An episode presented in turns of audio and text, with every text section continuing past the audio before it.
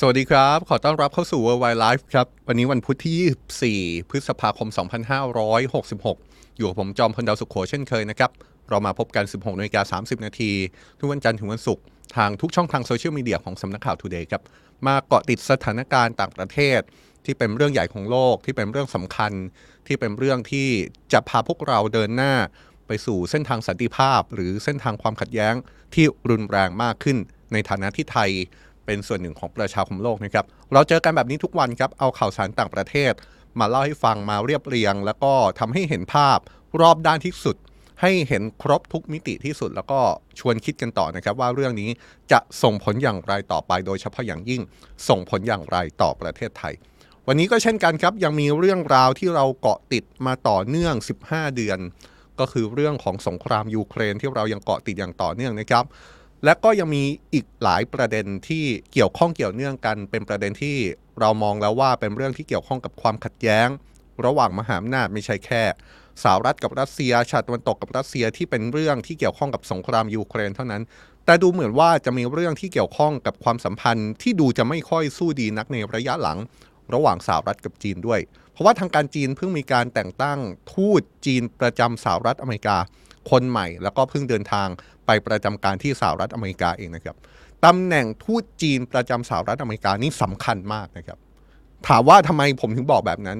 ก็เอาแค่รัฐมนตรีต่างประเทศจีนคนปัจจุบันเนี่ยคุณฉินกังเนี่ยตำแหน่งก่อนหน้าจะมาเป็นรัฐมนตรีต่างประเทศของจีน ก็คือทูตจีนประจำสหรัฐอเมริกานะครับบอกแค่นี้ก็สะท้อนภาพแล้วแหละครับว่าสำคัญจริง ๆ แต่ว่าอะไรที่อยู่เบื้องหลังการแต่งตั้งทูตจีนคนใหม่ ไปประจำที่อเมริกา คนที่ได้รับการแต่งตั้งมีความสำคัญแค่ไหนมีประวัติการทำงานอย่างไร และภาพของเขาการทำงานของเขา จะสะท้อนความสัมพันธ์ระหว่างสหรัฐกับจีนในอนาคตอย่างไรบ้าง ความสัมพันธ์ระหว่างสองประเทศนี้ จะดีขึ้นหรือไม่หลังการแต่งตั้งทูตคนใหม่ เดี๋ยวเรามาว่ากันในประเด็นที่2นะครับแต่ว่าเราจะมาเริ่มต้นด้วยประเด็นที่เราจั่วหัวเอาไว้ และก็เป็นประเด็นที่เกี่ยวข้องกับสงครามยูเครนครับเป็นกรณีที่เราพูดถึงมาตั้งแต่เมื่อวานนี้นะครับแน่นอนนะครับ เราติดตามสงครามยูเครนมาต่อเนื่องปีกว่าๆเนี่ยเรื่องราวส่วนใหญ่อยู่ที่ยูเครน แต่ว่าในช่วงวันสองวันที่ผ่านมาเราพูดถึงสถานการณ์ในเมืองชายแดน ที่มีชื่อว่าแคว้นเบลโกรอดที่เป็นเมืองชายแดนของรัสเซียที่ติดกับยูเครน เพราะว่าที่นั่นเนี่ยเกิดเหตุโจมตีโดยกลุ่มติดอาวุธขึ้นมา เมื่อวานนี้เราโชว์แผนที่นี้ให้เห็นเลยครับ เป็นแผนที่ที่เราสะท้อนให้เห็นว่า เมืองเบลโกรอด แคว้นเบลโกรอดเนี่ยตั้งอยู่ตรงไหนของรัสเซียกันแน่จากภาพก็จะเห็นชัดเจนนะครับว่าเป็นเมืองที่อยู่ชายแดนติดกับยูเครนเลย เมืองนี้ได้รับความสนใจอย่างมาก เพราะว่าเกิดเหตุโจมตีอย่างที่กล่าวไปนะครับแล้วก็ฝ่ายรัสเซียก็ชี้ว่านี่เป็นการโจมตีของฝ่ายยูเครน โดยมีเป้าหมายเพื่อกลบกระแสที่ยูเครนเสียเมืองบาร์กมุดให้กับรัสเซีย ขณะที่ฝ่ายยูเครนออกมาปฏิเสธครับ โดยยืนยันว่าไม่เกี่ยวข้องกับการโจมตีในดินดินแดนของรัสเซีย พร้อมชี้ว่านี่เป็นฝีมือของคนรัสเซียเองที่ไม่พอใจรัฐบาลประธานาธิบดีวลาดิเมียร์ปูติน แต่ภายใต้ข้อสันนิษฐานต่างๆ นานาจากหลายฝ่ายนี่นะครับ สิ่งหนึ่งที่เกิดขึ้นไม่ว่าใครจะเป็นคนที่โจมตี จะเป็นฝ่ายยูเครนที่โจมตีตามที่รัสเซียกล่าวอ้างหรือว่าจะเป็นคนในรัสเซียเองที่โจมตีภายในรัสเซียเองอย่างที่ฝ่ายยูเครนชี้ให้เห็นเนี่ย ข้อเท็จจริงที่เกิดขึ้นและทุกฝ่ายยอมรับ คือมีการโจมตีเกิดขึ้นจริง ในเมืองในผืนแผ่นดินของรัสเซียครับ นี่คือสิ่งที่เกิดขึ้นจริง และเป็นสิ่งที่เกิดขึ้นจนทำให้ทางการรัสเซียต้องส่งทหาร แล้วก็อาวุธหนักเข้าไปจัดการกับเหตุโจมตีที่แคว้นเบลโกรอดนี้เลยนะครับ ล่าสุดทางการรัสเซียยืนยันแบบนี้ครับว่าสามารถสังหารผู้ก่อเหตุโจมตีได้แล้วกว่า 70 คน โดยยอมรับว่า ได้มีการส่งไปทั้งเครื่องบินรบ แล้วก็อาวุธหนักต่างๆ ไปจัดการในพื้นที่ด้วย ขณะเดียวกันทางการรัสเซียต้องอพยพประชาชนในพื้นที่ 9 หมู่บ้านออกมาก่อนเพื่อความปลอดภัยนะครับ สื่อทางการรัสเซียยืนยันแบบนี้ครับว่าสิ่งที่เกิดขึ้นเป็นฝีมือของผู้ก่อกวนชาวยูเครน และชี้ว่าสิ่งที่รัสเซียทำในพื้นที่ เป็นปฏิบัติการต่อต้านการก่อการร้ายโฆษกกระทรวงกลาโหมรัสเซียระบุนะครับว่ากองกำลังท้องถิ่น รวมทั้งยุทโธปกรณ์ต่างๆ ได้จัดการกับผู้ก่อเหตุ รวมถึงขับไล่ผู้ก่อเหตุให้กลับไปยังดินแดนของยูเครนแล้ว อย่างที่บอกนะครับ ถ้าฝ่ายรัสเซียพูดอย่างนี้ก็หมายความว่า สิ่งที่เกิดขึ้นผู้ก่อเหตุเนี่ยเป็นการก่อเหตุข้ามพรมแดนจากฝั่งยูเครนเข้าไปโจมตีในเมืองชายแดนก็คือแคว้นเบลกรอดแต่ว่าถ้าไปถามฝ่ายยูเครน ฝ่ายยูเครนก็จะยืนยันว่าเหตุการณ์นี้ไม่เกี่ยวข้องกับรัฐบาลยูเครนเลยรัฐมนตรีช่วยว่าการกระทรวงกลาโหมของยูเครน ระบุว่ายูเครนไม่ได้เข้าไปก่อสงครามในดินแดนของประเทศอื่น หรือว่าแม้กระทั่งกลุ่มที่ออกมาอ้างว่าเป็นผู้ก่อเหตุนี้ กลุ่มที่อ้างว่าอยู่เบื้องหลังเหตุการณ์นี้เนี่ยเป็นกลุ่มติดอาวุธในรัสเซียนะครับสองกลุ่มด้วยกันออกมาอ้างอยู่เบื้องหลัง ก็คือกลุ่มที่มีชื่อว่า The Freedom of Russia Region และ The Russian Volunteer Corps โดยระหว่างเหตุรุนแรงที่เกิดขึ้นในเมืองชายแดนของรัสเซียทั้งสองกลุ่ม ที่ผมกล่าวถึงเมื่อสักครู่นี้นะครับ อ้างว่าอยู่เบื้องหลัง ได้มีการปล่อยคลิปวิดีโอถึงสิ่งที่เกิดขึ้นในพื้นที่ออกมาเป็นระยะ เช่นมีคลิปหนึ่งที่มีการตะโกนว่ารัสเซียจะต้องเป็นอิสระ ซึ่งเป็นสโลแกนที่ฝ่ายต่อต้านรัฐบาลรัสเซีย ใช้เป็นประจำอยู่สม่ำเสมอ คือการประกาศว่ารัสเซียจะต้องเป็นอิสระ ถามว่าเป็นอิสระจากอะไร ก็เป็นอิสระจากรัฐบาลของประธานาธิบดีปูติน หรือที่พวกเขาเรียกกันว่าระบอบปูตินนั่นเอง แต่ว่าฝ่ายรัสเซียบอกยืนยัน มาตลอดนะครับ แล้วก็ไม่เชื่อว่าสิ่งที่เกิดขึ้นที่แคว้นเบลกรอดเนี่ยเป็นฝีมือของฝ่ายรัสเซียด้วยกันเอง ตามการชี้เป้าของฝั่งยูเครน แล้วก็มองครับว่ายังไงเหตุการณ์เนี้ยฝ่ายยูเครนเกี่ยวข้องแน่นอน เป็นฝีมือของฝ่ายยูเครนแน่นอน แล้วก็อาจจะมีชาติตะวันตกหนุนหลัง การก่อเหตุโจมตีที่แคว้นเบลโกรอดในดินแดนของรัสเซียด้วยทำไมถึงบอกแบบนั้น เพราะว่าฝ่ายรัสเซียได้มีการหยิบยกภาพหลักฐานหนึ่ง ขึ้นมาอ้างก็คือภาพถ่ายที่ถูกระบุว่าเป็นรถฮัมวี่ของชาติตะวันตกที่ฝ่ายรัสเซียอ้างว่าพบในที่เกิดเหตุนะครับ เรื่องนี้เนี่ยทำให้ชาติวันตกโดยเฉพาะอย่างยิ่งสหรัฐต้องออกมาชี้แจงในทันทีครับ โดยฝ่ายสหรัฐได้ลุกขึ้นมาแก้ข้อกล่าวหานี้ทันควันเลยนะครับ โดยย้ำว่ารัฐบาลสหรัฐไม่ได้สนับสนุน หรือว่าเข้าไปโจมตีในดินแดนของรัสเซียโฆษกกระทรวงการต่างประเทศของสหรัฐระบุนะครับว่ารายงานที่ปรากฏผ่านโลกออนไลน์ที่ชี้ว่า มียุทธปกรณ์ของสหรัฐถูกใช้ นั้นยังเป็นเรื่องที่ต้องสงสัย และจำเป็นต้องใช้เวลาในการตรวจสอบ รวมถึงการใช้อาวุธใด ๆ นั้น ต้องขึ้นอยู่กับฝ่ายยูเครนที่จะเดินหน้าสงครามนี้มากน้อยแค่ไหนด้วย ความน่าสนใจในเรื่องนี้ก็คือสิ่งที่เกิดขึ้นกำลังเป็นข้อถกเถียงในรัสเซียเองด้วยนะครับว่า สิ่งที่เกิดขึ้นเนี่ยรัฐบาลรัสเซียปล่อยให้เกิดขึ้นได้อย่างไร โดยเฉพาะอย่างยิ่งการโจมตีที่เกิดขึ้นในผืนแผ่นดินของรัสเซียเอง ถ้าย้อนกลับไปเมื่อวานนี้เนี่ยมีข้อคิดเห็นจากเยฟเกนีพริโกซินแกนนำวากเนอร์กรุ๊ปที่เราได้นำเสนอไปตั้งแต่เมื่อวานแล้วนะครับ ผู้นำวากเนอร์กรุ๊ปเนี่ยวิจารณ์เหตุการณ์ที่เกิดขึ้นที่แคว้นเบลโกรอดเมืองชายแดนของรัสเซียที่มีเหตุโจมตีเกิดขึ้นเนี่ย โดยระบุว่าเหตุการณ์นี้เป็นความผิดพลาดของกระทรวงกลาโหมของรัสเซีย ที่หละหลวมในการป้องกันแนวชายแดนของตัวเอง ในวันนี้ก็ยังมีรายงานถึงข้อสังเกตว่ารัสเซียปล่อยให้เกิดเรื่องแบบนี้ได้อย่างไรออกจากบรรดานักวิเคราะห์ของฝ่ายรัสเซียเอง ที่บางส่วนออกมายอมรับเลยนะครับว่า พอเห็นเหตุการณ์ที่แคว้นเบลโกรอดการโจมตีที่เกิดขึ้นเนี่ยพวกเขารู้สึกตื่นตระหนก และก็ช็อกมากถึงสิ่งที่เกิดขึ้น โดยมีการประเมินว่าเหตุโจมตีที่แคว้นเบลโกรอดเป็นหลักฐานเชิงประจักษ์อีกครั้ง ที่จะสร้างความขายหน้าให้กับประธานาธิบดีปูติน ในช่วง 15 เดือนที่ผ่านมาของสงครามยูเครนนะครับมีบางคนชี้ว่าเหตุการณ์นี้เนี่ยสะท้อนให้เห็นว่าการก่อสงครามยูเครนของประธานาธิบดีปูติน เป็นเรื่องที่ไร้เหตุผลครับ เพราะว่าในท้ายที่สุดแล้วตัวของประธานาธิบดีปูตินเอง ไม่สามารถทำให้รัสเซียปลอดภัย ได้ตามคำกล่าวอ้างในการบุกยูเครน ตั้งแต่ช่วงต้นสงครามยูเครนด้วยซ้ำไม่เพียงแค่นั้นนะครับ บางคนวิพากษ์วิจารณ์เหตุโจมตีที่เกิดขึ้นที่แคว้นเบลโกรอดในลักษณะถึงขั้นว่าสิ่งที่เกิดขึ้นเนี่ยมันไม่ต่างจากการที่ประธานาธิบดีปูตินชักศึกเข้าบ้านหรือไม่ทำให้เกิดการโจมตีเกิดขึ้นในผืนแผ่นดินของรัสเซียเอง เพราะฉะนั้นเนี่ยสิ่งที่เกิดขึ้นมันเป็นเรื่องของการชักศึกเข้าบ้าน มันเป็นเรื่องของการที่ประธานาธิบดีปูตินกล่าวอ้างว่าการบุกยูเครนเพื่อรักษาความปลอดภัยของประเทศตัวเอง แต่ทำไม่ได้หรือไม่ ซึ่งก็อย่างลืมนะครับว่า เหตุการณ์ที่มีการโจมตีในผืนแผ่นดินของรัสเซียเนี่ยไม่ได้เพิ่งเกิดขึ้นที่แคว้นเบลโกรอดเป็นครั้งแรกนะครับ ก่อนหน้านี้ถ้าเราจำกันได้ อย่างเช่นเมื่อต้นเดือนที่ผ่านมาเนี่ย ถ้าจำกันได้ก็คือมีเหตุโดรนสองลำบินเหนือทำเนียบประธานาธิบดีรัสเซียกลางกรุงมอสโก ซึ่งเป็นเมืองหลวงของประเทศรัสเซียนี่นะครับ ซึ่งฝ่ายรัสเซียออกมาอ้างว่าเหตุดังกล่าวเป็นฝีมือของฝ่ายยูเครน อย่างไรก็ตามเหตุการณ์ในครั้งนั้นเนี่ยถ้ายังจำกันได้ก็ยังเป็นข้อถกเถียงเหมือนกัน เพราะว่าเนี่ยแหละครับในภาพนี้เนี่ยแหละเหตุโดรนที่ไประเบิดอยู่เหนืออาคารทำเนียบประธานาธิบดีรัสเซียกลางกรุงมอสโกของรัสเซียเลยเนี่ย เหตุการณ์นี้เกิดขึ้นสดๆร้อนๆเมื่อไม่กี่สัปดาห์ที่ผ่านมานะครับแล้วก็เป็นคำถามอย่างมากว่าเกิดอะไรขึ้นกันแน่ เพราะในขณะที่ฝ่ายรัสเซียบอกว่าเหตุการณ์นี้เป็นฝีมือของฝ่ายยูเครน แต่ว่าถ้ามองในจุดนั้นในอีกมุมหนึ่ง มันก็สะท้อนให้เห็นว่า รัสเซียกำลังมีปัญหากับระบบรักษาความปลอดภัยน่านฟ้าของตัวเองได้หรือไม่ จนปล่อยให้ฝ่ายตรงข้ามสามารถส่งโดรนมาโจมตีถึงบนอาคาร ซึ่งเป็นสถานที่สำคัญ ตั้งอยู่กลางเมืองหลวงของรัสเซียได้ขนาดนั้น แต่ว่าเหตุการณ์นี้เช่นกันนะครับ มันก็เลยทำให้หลายคนมองว่า เอ๊ะ หรือจริง ๆ แล้วนี่เป็นเรื่องที่อาจจะเป็นเรื่องของการสร้างสถานการณ์ หรือว่าเป็นเรื่องที่มีการสร้างขึ้นของฝ่ายรัสเซียเองหรือไม่เพราะสถานการณ์ในช่วงนั้น ก็เป็นจังหวะที่สำคัญในการที่หลายฝ่ายจับตาว่าจะมีการบุกใหญ่รอบใหม่ของฝ่ายรัสเซียหรือไม่หรือเปล่า แต่ความน่าสนใจเนี่ยมันไม่หยุดอยู่แค่นั้นนะครับ เพราะว่านอกจาก จะมีรายงานเหตุโจมตีที่แคว้นเบลกรอดซึ่งเป็นพื้นที่ชายแดนรัสเซียติดกับยูเครนแล้ว ยังมีรายงานออกมาเป็นระยะถึงความเคลื่อนไหวเชิงสัญลักษณ์ที่เกิดขึ้น ไม่ได้เกิดขึ้นในพื้นที่เมืองชายแดนนะครับ แต่ว่าเกิดขึ้นในกรุงมอสโกของรัสเซีย ยกตัวอย่างอย่างเช่น เมื่อเย็นวันจันทร์ที่ผ่านมามีคนนำธงสัญลักษณ์ของกลุ่มที่อ้างว่าอยู่เบื้องหลังการโจมตีที่แคว้นเบลกรอดคือกลุ่มที่มีชื่อว่า The Freedom of Russia Legion ไปปรากฏเหนือมหาวิทยาลัยมอสโก State University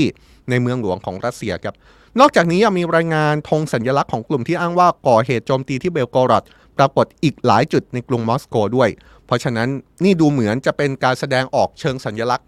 ไม่ใช่แค่การโจมตีที่เมืองชายแดนของรัสเซียติดกับยูเครนเท่านั้น แต่ดูเหมือนว่านี่จะเป็นการแสดงออกเชิงสัญลักษณ์ที่ลุกลามไปจนถึงเมืองหลวงของรัสเซียด้วยซ้ำนะครับ อยากชวนทุกคนคุยแบบนี้ครับว่าเหตุที่เกิดขึ้นที่แคว้นเบลกรอดเนี่ยทุกคนเห็นว่ายังไงครับ โดยเฉพาะสิ่งที่หลายฝ่ายตั้งข้อสังเกตว่า เหตุโจมตีที่เกิดขึ้นในผืนแผ่นดินของรัสเซียเองเนี่ยมันสะท้อนให้เห็นว่าข้อกล่าวอ้างของประธานาธิบดีปูตินในการบุกยูเครน ตั้งแต่ช่วงต้นสงครามยูเครน ที่บอกว่าต้องบุกยูเครน เพื่อรักษาความสงบในรัสเซียเนี่ยเป็นข้อกล่าวอ้างที่ไม่สามารถทำได้จริง เป็นข้อกล่าวอ้างที่ไม่เป็นจริง แบบนั้นหรือเปล่า หรือบางคนมองไกลกว่านั้นอย่างที่เราบอกไปครับบางคนมองไกลกว่านั้น อีกว่าการก่อสงครามยูเครนของประธานาธิบดีปูตินเนี่ยสุดท้ายมันเป็นเรื่องของการชักศึกเข้าบ้านทำให้เกิดเหตุโจมตี เกิดเหตุปะทะเกิดความรุนแรงในผืนแผ่นดินของรัสเซียเอง มองแบบนี้มันเกินไปหรือเปล่า อยากชวนทุกคนแสดงความเห็นนะครับ แสดงความเห็นอย่างเต็มที่เลย ท่ามกลางข้อเท็จจริงที่เรารายงานให้ฟัง ท่ามกลางเหตุผลที่ทุกคนสามารถยกขึ้นมา ประกอบการตัดสินใจประกอบการพิจารณาของตัวเองได้เต็มที่ในคอมเมนต์ที่กำลังดูอยู่ในทุกช่องทางของสำนักข่าวทูเดย์เลยนะครับ เดี๋ยวถ้ามีเวลาเดี๋ยวเราจะเอามาอ่านกัน จากเรื่องการโจมตีของแคว้นเบลโกรอดเนี่ยเรายังมีภาพของความเคลื่อนไหวของสงครามยูเครน ที่ตอนนี้ 15 เดือนจะ 16 เดือนเข้าไปทุกทีแล้วเนี่ยนะครับ ยังมีความเคลื่อนไหวเกิดขึ้นอีกมากเลย ถ้าย้อนกลับไปเรื่องหนึ่งที่เป็นเรื่องใหญ่เมื่อสัปดาห์ที่แล้ว เป็นเรื่องที่ประธานาธิบดีโวโลดีมีร์ เซเลนสกีผู้นำยูเครน ไม่ได้อยู่ในยูเครนนะครับเมื่อสัปดาห์ที่แล้ว แต่ว่ามีการเดินสายไปยังหลายประเทศ เพื่อแสดงตัวแสดงตน แสดงภาพลักษณ์ทางการทูต และร้องขออาวุธ ให้ยูเครนต่อสู้กับรัสเซียมากขึ้น สิ่งหนึ่งที่เกิดขึ้นในสัปดาห์ที่แล้วที่เป็นเรื่องใหญ่เกิดขึ้นพร้อมกัน และดูเหมือนว่าจะเป็นความสำเร็จทางการทูตของยูเครนหรือไม่คือการที่สหรัฐอเมริกา ออกมาไฟเขียวบอกว่า สามารถส่งเครื่องบิน F16 ให้ไปช่วยยูเครนได้ ในกรณีที่ชาติพันธมิตรที่มีเครื่องบินนี้อยู่ในมือสามารถส่งไปช่วยได้ แต่ว่าสหรัฐยังไม่มีการตัดสินใจว่าจะไปจะส่งเครื่องบินรบไปช่วยเองหรือไม่แต่พันธมิตรถ้าชาติไหนอยากส่งไปช่วยสหรัฐไฟเขียว โดยล่าสุดเนี่ยผู้นำยูเครนตอนนี้กลับไปที่ ยูเครนแล้วนะครับหลังจากที่เดินสายไปหลายประเทศ แล้วก็ได้ลงพื้นที่ไปเยือนพื้นที่แนวหน้าของสงคราม ในภูมิภาคโดเนตสก์ทางตะวันออกของยูเครนเมื่อวานนี้ รายงานระบุว่าผู้นำยูเครนได้ย้ำว่าในทุกๆ วันบรรดาทหารกล้าชาวยูเครนจะต้องพิสูจน์ตัวเอง ว่าพวกเขามีพลังมากพอที่จะทำลายล้างศัตรูได้ เพื่อปลดแอกดินแดนของยูเครนภายใต้สถานการณ์ที่ยากลำบากขณะที่ความเคลื่อนไหวอย่างที่บอกไปนะครับสืบเนื่องจากกรณีที่รัฐบาลสหรัฐไฟเขียวให้ชาติพันธมิตรนั้นสามารถส่งเครื่องบินรบ F16 ช่วยยูเครนได้เนี่ยล่าสุดก็มีท่าทีที่รับลูกออกมาจากบรรดาชาติตะวันตกโดยเฉพาะอย่างยิ่งสหภาพยุโรปทันทีเลยนะครับสหภาพยุโรปเนี่ยออกมายอมรับเลยครับว่าหลังจากที่รัฐบาลสหรัฐไฟเขียว ให้พันธมิตรสามารถส่ง F16 ช่วยยูเครนได้ ชาติตะวันตกสหภาพยุโรปก็ได้เริ่มหลักสูตร ฝึกบินเครื่องบินรบ F-16 ให้กับนักบินชาวยูเครน โดยจะมีการไปฝึกกันที่ประเทศโปแลนด์ รวมถึงประเทศอื่น ๆ ด้วย เรื่องนี้ถูกเปิดเผยออกมาโดยโจเซป บอร์เรลล์ ซึ่งเป็นหัวหน้าฝ่ายนโยบายต่างประเทศของสหภาพยุโรปนะครับ นอกจากนี้เขายังเปิดเผยด้วยว่ารู้สึกดีใจที่ในที่สุดก็ได้เปิดคอร์ส ฝึกนักบินยูเครนขับเครื่องบิน F-16 ได้ในหลายประเทศ ซึ่งแน่นอนว่าหลักสูตรนี้ต้องใช้เวลา แต่เขาบอกว่าการเริ่มต้นได้อย่างรวดเร็วย่อมเป็นเรื่องที่ดีกว่าอยู่แล้ว นอกจากนี้ยังมีการเปิดเผยจากรัฐมนตรีกลาโหมของเนเธอร์แลนด์ที่ระบุด้วยนะครับว่าการฝึกนักบินยูเครนขับ F16 จะเกิดขึ้น เร็วที่สุดเท่าที่จะเป็นไปได้ และนี่ถือเป็นก้าวแรกที่ชาติวันตกจะส่งเครื่องบินรบให้กับยูเครนนายเยนส์ สโตลเทนเบิร์กเลขาธิการองค์การสนธิสัญญาแอตแลนติกเหนือ หรือว่านาโตยืนยันนะครับว่าชาติวันตกจะไม่มีทางยอมแพ้ต่อการเผชิญหน้ากับรัสเซียครับและการฝึกที่จะเกิดขึ้นก็เป็นการส่งสัญญาณที่ชัดเจนว่านาโตจะอยู่ข้างยูเครนไปในระยะยาว รัสเซียนั้นไม่จำเป็นต้องรอว่าเมื่อไหร่นาโตจะถอนการสนับสนุนยูเครน ก่อนจะย้ำว่านี่เป็นก้าวแรกที่จะนำไปสู่การส่งมอบ เครื่องบินรบ ในระดับต่อไป ถ้ายังจำกันได้เรื่องสหรัฐไฟเขียวพันธมิตรส่ง F16 ให้ยูเครนได้เนี่ยในตอนนั้นก็ทำให้มีท่าทีปฏิกิริยาออกมาจากฝ่ายรัสเซียที่ออกมาตั้งคำถามเลยนะครับ ว่านี่สะท้อนให้เห็นว่านาโต้กำลังเข้าไปเกี่ยวข้องกับสงครามยูเครนโดยตรงมากขึ้นหรือไม่ ซึ่งท่าทีล่าสุดของฝ่ายนาโต้ก็ยังดูเหมือนว่าจะยืนยันนะครับว่านาโต้จะอยู่ข้างยูเครน ต่อไปเรื่อยๆ ในระยะยาว รัสเซียไม่จำเป็นต้องรอ รัสเซียไม่จำเป็นต้องยื้อเวลา ว่าเมื่อไหร่นาโต้จะถอนความช่วยเหลือออกจากยูเครน เพราะว่านาโต้ออกมาประกาศว่า จะสนับสนุนยูเครนไปจนถึงระยะยาว โดยความเคลื่อนไหวที่เป็นการเผชิญหน้ากันระหว่างชาติตะวันตก กับรัสเซีย โดยเฉพาะอย่างยิ่งสหรัฐก็ยังมีอยู่เนืองๆนะครับ โดยเฉพาะอย่างยิ่งการเผชิญหน้ากันบนน่านฟ้า รายงานล่าสุดทางการรัสเซียออกมาเปิดเผยแบบนี้นะครับว่ารัสเซียได้ส่งเครื่องบินรบไปสกัดเครื่องบินของสหรัฐ โดยระบุว่าเป็นการสกัดเครื่องบินที่ล้ำน่านฟ้าของรัสเซียในทะเลบอลติกครับกระทรวงกลาโหมรัสเซียระบุในแถลงการณ์ที่เผยแพร่เมื่อวานนี้ ว่าเครื่องบินรบที่ล้ำน่านฟ้ารัสเซียเข้ามาเป็นเครื่องบินรบของกองทัพอากาศสหรัฐรุ่น B1B โฆษกกระทรวงกลาโหมสหรัฐยืนยันนะครับว่าเกิดเหตุเครื่องบินรัสเซียบินสกัดเครื่องบินสหรัฐจริง พร้อมยืนยันว่าเครื่องบินสหรัฐลำดังกล่าว เป็นส่วนหนึ่งของการซ้อมรบในยุโรปที่มีการวางแผนมาล่วงหน้าแล้วโฆษกกระทรวงกลาโหมสหรัฐยืนยันว่า นักบินของรัสเซียปฏิบัติต่อเครื่องบินรบสหรัฐอย่างปลอดภัย และเป็นมืออาชีพ การบินขึ้นเพื่อสกัดเครื่องบินของอีกฝ่าย นี่คือภาพที่ชัดเจนในช่วงเวลาที่ผ่านมานะครับว่านี่คือการเผชิญหน้าโดยตรงที่สุดและเป็นการเผชิญหน้าทางอากาศระหว่างรัสเซีย กับชาติตะวันตกโดยเฉพาะอย่างยิ่งสหรัฐ ก่อนหน้านี้ที่เป็นเรื่องใหญ่มาก เมื่อเดือนมีนาคมที่ผ่านมาผมเชื่อว่าหลายคนยังจำได้นะครับเป็นกรณีของโดรนสหรัฐที่ตกในทะเลดำหลังมีการเผชิญหน้ากับเครื่องบินรบของรัสเซีย เหตุการณ์เหตุการณ์นั้นเนี่ยถือได้ว่าฮือฮามากนะครับเพราะว่าในตอนแรกฝ่ายรัสเซียออกมาปฏิเสธ ว่าเครื่องบินของรัสเซียไม่ได้ทำอันตรายอะไรต่อโดนของอเมริกา จนกระทั่งทำให้รัฐบาลสหรัฐได้เปิดเผย คลิปวิดีโอช่วงจังหวะก่อนที่โดนจะตก แล้วพบว่าเครื่องบินรบของรัสเซียได้มีการปล่อยเชื้อเพลิง จนสร้างความเสียหายต่อโดนสหรัฐ เรื่องนี้ในตอนนั้นเป็นเรื่องใหญ่มากนะครับ แล้วก็ทำให้มีท่าทีของฝ่ายสหรัฐออกมาตอบโต้ฝ่ายรัสเซีย แต่ว่าการตอบโต้ในครั้งนั้นเนี่ยหลายฝ่ายก็มองว่าเป็นการตอบโต้ที่ยังสงวนท่าทีไม่ให้มีความรุนแรงจนเกินไป ฝ่ายสหรัฐตอบโต้ในครั้งนั้น ชี้ไปที่นักบินรัสเซียว่ากระทำการอย่างไม่ปลอดภัยและไม่เป็นมืออาชีพทำให้โดรนของอเมริกาตกที่บอกว่า เป็นการตอบโต้ที่ดูจะรุนแรง แต่ก็ยังสงวนท่าทีไม่ให้รุนแรงจนเกินไปเนี่ยถ้าดูจากเนื้อคำเนื้อความเนี่ยสหรัฐก็ชี้ไปที่นักบินรัสเซียนะครับชี้ไปที่ปัจเจกบุคคลไม่ได้ชี้ไปที่ท่าทีของกองทัพรัสเซียทางการรัสเซียอะไรแบบนั้น ก็เป็นคำทางการทูตที่หลายคนจับตาว่า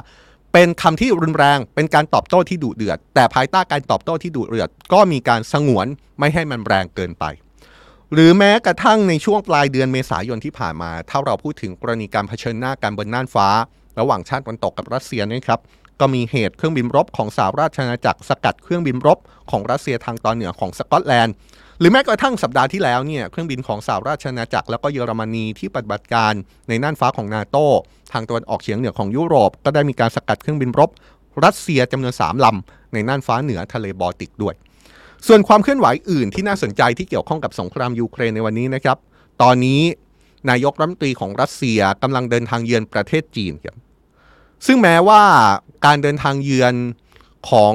นายกรัฐมนตรีรัสเซียไปยังประเทศจีนเนี่ยจะเป็นเรื่องของการประชุมทางธุรกิจเป็นเรื่องใหญ่ แต่ว่าหลายฝ่ายก็จับตาว่าจะมีการพูดคุยถึงประเด็นอื่นที่เกี่ยวข้องกับสงครามยูเครนหรือไม่ เพราะต้องไม่ลืมนะครับว่าที่ผ่านมาจีนพยายามวางตัวเป็นคนกลางในการไกลเกลี่ย ในการเจรจาสงครามยูเครน ระหว่างยูเครนกับรัสเซีย เมื่อสัปดาห์ก่อน ผู้แทนพิเศษของจีนก็เพิ่งเดินทางเยือนยูเครน แล้วก็เดินทางเยือนหลายประเทศในยุโรป เพื่อหาทางพูดคุย เพื่อเดินหน้าสู่สันติภาพของสงครามยูเครนอยู่ โดยกรณีที่ นายกรัฐมนตรีรัสเซียเดินทางเยือนจีนในครั้งนี้เนี่ยนะครับมีรายงานจากสำนักข่าวซินหัวสื่อของทางการจีน ระบุแบบนี้นะครับว่าเมื่อวานนี้ในเหอลี่เฟิงรองนัรองนายกรัฐมนตรีของจีน เข้าร่วมการประชุมทางธุรกิจจีนรัสเซีย ในนครเซี่ยงไฮ้ทางตะวันออกของจีน โดยได้แสดงความคาดหวังสำหรับการแลกเปลี่ยนเชิงลึก ระหว่างชุมชนธุรกิจ ระหว่างจีนกับรัสเซียครับ ในเหอซึ่งดำรงตำแหน่งกรรมการกรมการเมืองแห่งคณะกรรมการกลางพรรคคอมมิวนิสต์จีน ระบุว่าความร่วมมือจีนรัสเซียในหลากหลายสาขารักษาแนวโน้มการพัฒนาที่ดี และมีส่วนส่งเสริมอย่างมีนัยสำคัญต่อโลก ภายใต้การนำทางเชิงกลยุทธ์ของผู้นำประเทศทั้งสอง ในเหอซึ่งเป็นรองนายกรัฐมนตรีของจีนเนี่ยนะครับกล่าวว่าจีนพร้อมทำงานร่วมกับรัสเซียเพื่อปฏิบัติตามฉันธรรมติที่บรรลุโดยผู้นำทั้งสองฝ่าย ส่งเสริมการค้าทวิภาคี กระชับความร่วมมือด้านการลงทุน ยกระดับการเชื่อมต่อและความร่วมมือด้านอุตสาหกรรม รวมถึงเสริมสร้างความร่วมมือด้านการเกษตรด้วย รองนายกรัฐมนตรีของจีนระบุเพิ่มเติมว่าจีนจะเดินหน้าสร้างความทันสมัยแบบจีนอย่างไม่หยุดยัง้งมุ่งมั่นบรรลุการพัฒนาที่มีคุณภาพสูง ขยายการเปิดกว้างในระดับสูง ตลอดจนส่งมอบโอกาสการพัฒนาใหม่ๆ แก่นานาประเทศ ซึ่งรวมถึงรัสเซียด้วย พร้อมแสดงความหวังว่าชุมชนธุรกิจของจีนและรัสเซียจะมีการแลกเปลี่ยนเชิงลึก และร่วมมือทำงานเพื่อจารึกบทใหม่ ในความร่วมมือเชิงปฏิบัติระหว่างจีนกับรัสเซีย ทีนี้ไปฟังความเห็นนายกรัฐมนตรีรัสเซียด้วยนะครับสำนักข่าวซินหัวสื่อของทางการจีน รายงานว่านายมิคาอิลมิชูสติน นายกรัฐมนตรีของรัสเซียได้เข้าร่วมและขึ้นกล่าวสุนทรพจน์ในการประชุมดังกล่าวเช่นกัน โดยมีการพบกะ กันระหว่างรองนายกรัฐมนตรีของจีน กับรองนายกรัฐมนตรีของรัสเซียด้วย แน่นอนนะครับว่าดูเหมือนว่าถ้าไปดูเนื้อหาที่เปิดเผยผ่านสื่อของทางการจีน จะไม่ได้มีการพูดถึงในเรื่องของสงครามยูเครน เพราะว่าเรื่องการเดินทางเยือนจีนของนายกรัฐมนตรีรัสเซียเรื่องหลัก คงจะหนีไม่พ้นเรื่องของธุรกิจแหละครับแต่ว่าคนก็จับตาอยู่ดีอย่างที่บอกนะครับว่า ในเชิงการพูดคุยที่ไม่มีการเปิดเผยต่อสื่อสารมวลชนเนี่ยจะมีการพูดถึงเรื่องของสงครามยูเครนกับจีนมากน้อยแค่ไหน โดยเฉพาะอย่างยิ่งการเจอกันระหว่างผู้นำจีนกับผู้นำรัสเซียในครั้งนี้ครับ นี่ก็เป็นเรื่องหนึ่งที่เราเอามาเกาะติดกันนะครับ เพราะว่าเป็นเรื่องสงครามยูเครนที่เราติดตามมาอย่างต่อเนื่องครับ ติดตามมาตลอดแล้วก็พูดคุยกันแล้วว่าจะพยายามเอาความคืบหน้าของสถานการณ์มาเล่าให้ฟังเป็นประจำแบบนี้ทุกวัน จากเรื่องสงครามยูเครน เรายังมีอีกประเด็นหนึ่งที่เราเห็นแล้วว่าน่าจะเป็นประเด็นที่สำคัญนะครับ เรามองเห็นภาพของโลกที่มีการเผชิญหน้ามีความตึงเครียดมากขึ้น โดยเฉพาะมหาอำนาจ ชาติตะวันตก เช่นสหรัฐกับรัสเซีย ในกรณีของสงครามยูเครนนี่ชัดเจนมากเลย แต่เรื่องหนึ่งที่เป็นความตึงเครียดของมหาอำนาจ และตึงเครียดไม่แพ้กัน เผลอๆจะเป็นเรื่องที่ต้องจับตามากกว่าด้วยซ้ำสำหรับคนไทย คือความตึงเครียดในความสัมพันธ์ระหว่างสหรัฐกับจีนครับในช่วงสัปดาห์ที่ผ่านมา เราเห็นภาพของการประชุม G7 ที่เป็น 7 ประเทศใหญ่ที่นำโดยสหรัฐอเมริกาชาติตะวันตกต่างๆเนี่ยนะครับก็มีท่าทีที่ชัดเจน แล้วก็ดูเหมือนจะพุ่งเป้าไปที่รัฐบาลจีนค่อนข้างมาก ยังไม่รวมถึงก่อนหน้านี้ที่ความสัมพันธ์ระหว่างสหรัฐกับจีนงอนเงันนะครับ อ่อนแอเปราะบางมาก ๆ นี่คือสิ่งที่ต้องจับตาเป็นอย่างมากครับ เพราะว่า อนาคตหลายคนก็มองว่าความสัมพันธ์ระหว่างจีนกับสหรัฐจะเดินหน้าไปในทางไหนกันแน่ โดยเฉพาะอย่างยิ่งในวันที่จีนได้ส่งทูตจีนคนใหม่ ไปประจำที่สหรัฐอเมริกานะครับ โดยทูตจีนประจำสหรัฐคนใหม่มีชื่อว่านายเซี่ยเฟิง เพิ่งเดินทางถึงสหรัฐครับ โดยเขาย้ำว่าจะเน้นประสานความร่วมมือระหว่างจีนกับสหรัฐ แม้ความสัมพันธ์ระหว่างสองชาติในตอนนี้กำลังอยู่ในภาวะที่ท้าทายกันอย่างหนัก ทูตจีนประจำสหรัฐคนใหม่ยืนยันนะครับว่าเขามาทำงานที่สหรัฐเพื่อปกป้องผลประโยชน์ของจีน และเป็นตัวแทนของประชาชนจีนด้วย โดยเมื่อถูกถามถึงความตึงเครียดทางการทูตระหว่างจีนกับสหรัฐตอนนี้ ทูตเซี่ยเฟิง ระบุว่าทั้งสองประเทศกำลังเผชิญกับความท้าทายและความยากลำบาก โดยทางการจีนหวังว่าทั้งสองชาติจะทำงานร่วมกัน เจรจากันมากขึ้น และจัดการกับความแตกต่าง ซึ่งกันและกันด้วยดีนอกจากนี้ก็ยังคาดหวังถึงความร่วมมือที่เป็นมิตรต่อกันที่มีอยู่ต่อกัน เพื่อให้ความสัมพันธ์กลับสู่หนทางที่ควรจะเป็น โดยทูตจีนประจำสหรัฐคนใหม่นี้มีประวัติไม่ธรรมดานะครับ โดยเขามีอายุ 59 ปีในตอนนี้ เป็นคนที่อยู่ในแวดวงทางการทูตมาตั้งแต่ปี 1986 ได้รับมอบหมายให้ดูนโยบายที่มีต่ออเมริกาเหนือเป็นทุนเดิมอยู่แล้วครับ ก็คือมีความเชี่ยวชาญด้านนโยบายการต่างประเทศ แล้วก็รู้จักสหรัฐอเมริกาเป็นอย่างดีว่าอย่างนั้นเถอะ จนกระทั่งในเวลาต่อมาตำแหน่งเขาเพิ่มสูงขึ้น แล้วก็ถูกโยกไปเป็นทูตจีนประจำอินโดนีเซีย แล้วก็เข้าไปเป็นคณะกรรมการของรัฐบาลจีนแผ่นดินใหญ่ ที่ประจำอยู่ในฮ่องกงดูแลเรื่องการต่างประเทศพูดง่ายๆก็คือท่านทูตจีนคนนี้มีความรู้มีประสบการณ์แล้วก็เข้าใจอเมริกานะครับ เพราะฉะนั้นการส่งทูตมากประสบการณ์คนนี้ มาทำหน้าที่ทูตจีนประจำสหรัฐ ก็เลยทำให้นักวิเคราะห์มองว่านี่อาจเป็นทิศทางที่ดีในความสัมพันธ์ระหว่างสหรัฐกับจีนครับ คนหนึ่งที่ออกมาวิเคราะห์เรื่องนี้ก็คือบอนนี่กลาเซอร์กาเซอร์ ผู้เชี่ยวชาญด้านเอเชีย จากกองทุน German Marshall แห่งสหรัฐ ระบุว่านายเซี่ยเฟิง เป็นนักการทูตมากประสบการณ์ และมีความเข้าใจนโยบายของสหรัฐเป็นอย่างดี ซึ่งเรื่องนี้จะมีส่วนช่วยให้เกิดการสื่อสารระหว่างสองชาติ เป็นไปในทิศทางที่ดีขึ้น หากว่าเขาต้องการที่จะทำแบบนั้น ก็น่าสนใจมากเลยนะครับ ก็อาจจะเป็นทิศทางที่ดีขึ้นหรือไม่ในความสัมพันธ์ระหว่างสหรัฐกับจีน อย่างที่เราบอกไปต้นรายการครับว่าถ้าเราย้อนดูการดำรงตำแหน่งของทูตจีนประจำสหรัฐเนี่ยดูเหมือนว่าจะเป็นตำแหน่งที่สำคัญมากนะครับ อย่างที่เราบอกตอนต้นว่าทูตจีนประจำสหรัฐอเมริกาคนก่อน ก็คือคุณฉินกัง ปัจจุบันคือรัฐมนตรีต่างประเทศของจีนครับบอกแค่นี้ก็ชัดเจนแล้วนะครับว่ามีความสำคัญมากจริงๆ แต่ว่ากว่าที่จะแต่งตั้งทูตจีนคนนี้ไปประจำที่อเมริกาได้เนี่ยก็มีหลายคนตั้งข้อสังเกตว่า ทางการจีนใช้เวลาในการตัดสินใจ เรื่องนี้นานกว่าปกติ คือทิ้งช่วงเป็นเวลาหลายเดือน หลายคนบอกว่าเป็นการทิ้งช่วงในการพิจารณาแต่งตั้งทูตจีนประจำสหรัฐอเมริกาที่นานที่สุดครั้งหนึ่ง ในประวัติศาสตร์ทางการทูตระหว่างสหรัฐอเมริกากับจีนด้วยซ้ำนะครับ หลายคนบอกว่าการที่จีนยังพิจารณาเรื่องของการแต่งตั้งทูตจีนไปประจำอเมริกาที่ใช้เวลาค่อนข้างนาน นานจนผิดสังเกตเนี่ยเป็นเพราะว่าจีนกำลังพิจารณาว่าจะดำเนินทางจะดำเนินแนวทางทางการทูตระหว่างสหรัฐกับจีนไปในทางไหนกันแน่ จนกระทั่งตกผลึกได้เป็นท่านทูตท่านนี้มาประจำการที่อเมริกา ซึ่งจริง ๆ แล้วถ้าเราย้อนกลับไปเอาจริง ๆ นะครับ ความสัมพันธ์ทางการทูต ระหว่างสหรัฐอเมริกากับจีน ถ้าดูในช่วงปีใหม่เนี่ย หลายคนมองว่ามีแนวโน้มความสัมพันธ์ที่ดีขึ้นนะครับ มีความพยายามจากทั้งสหรัฐ มีความพยายามจากทั้งจีนที่จะหวังฟื้นฟูความสัมพันธ์ ที่มันตึงเครียดในช่วงเวลาตั้งแต่ปีก่อนหน้า ให้มันดีขึ้น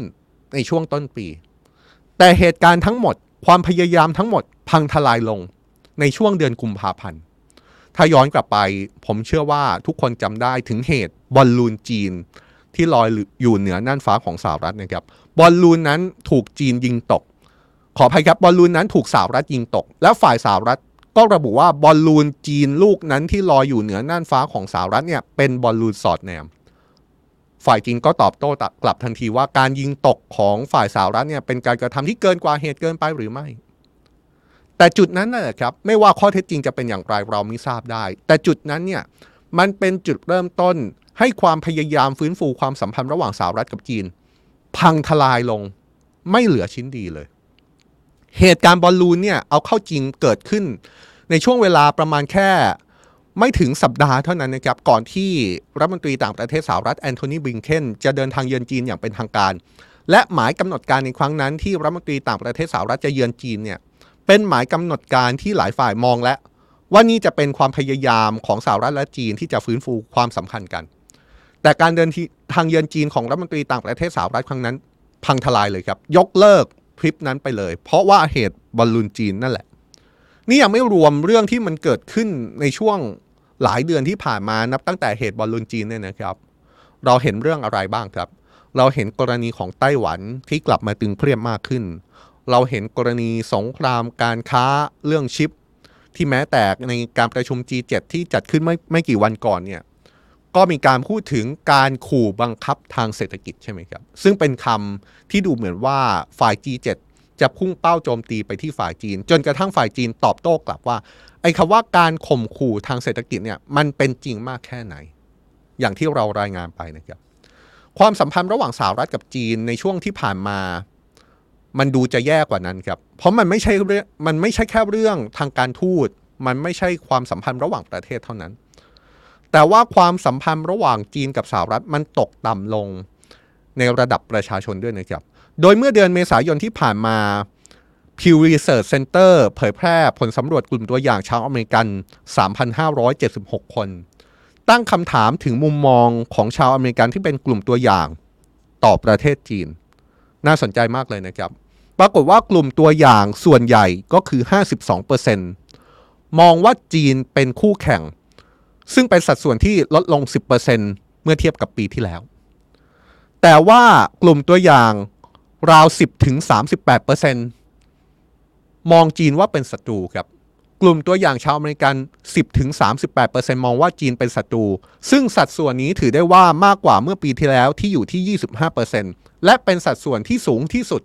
นับตั้งแต่ปี 2021 พูดง่ายๆก็คือ คนอเมริกันที่เป็นกลุ่มตัวอย่างนี้ มองว่าจีนเป็นศัตรูเพิ่มสูงขึ้นอย่างมีนัยสำคัญ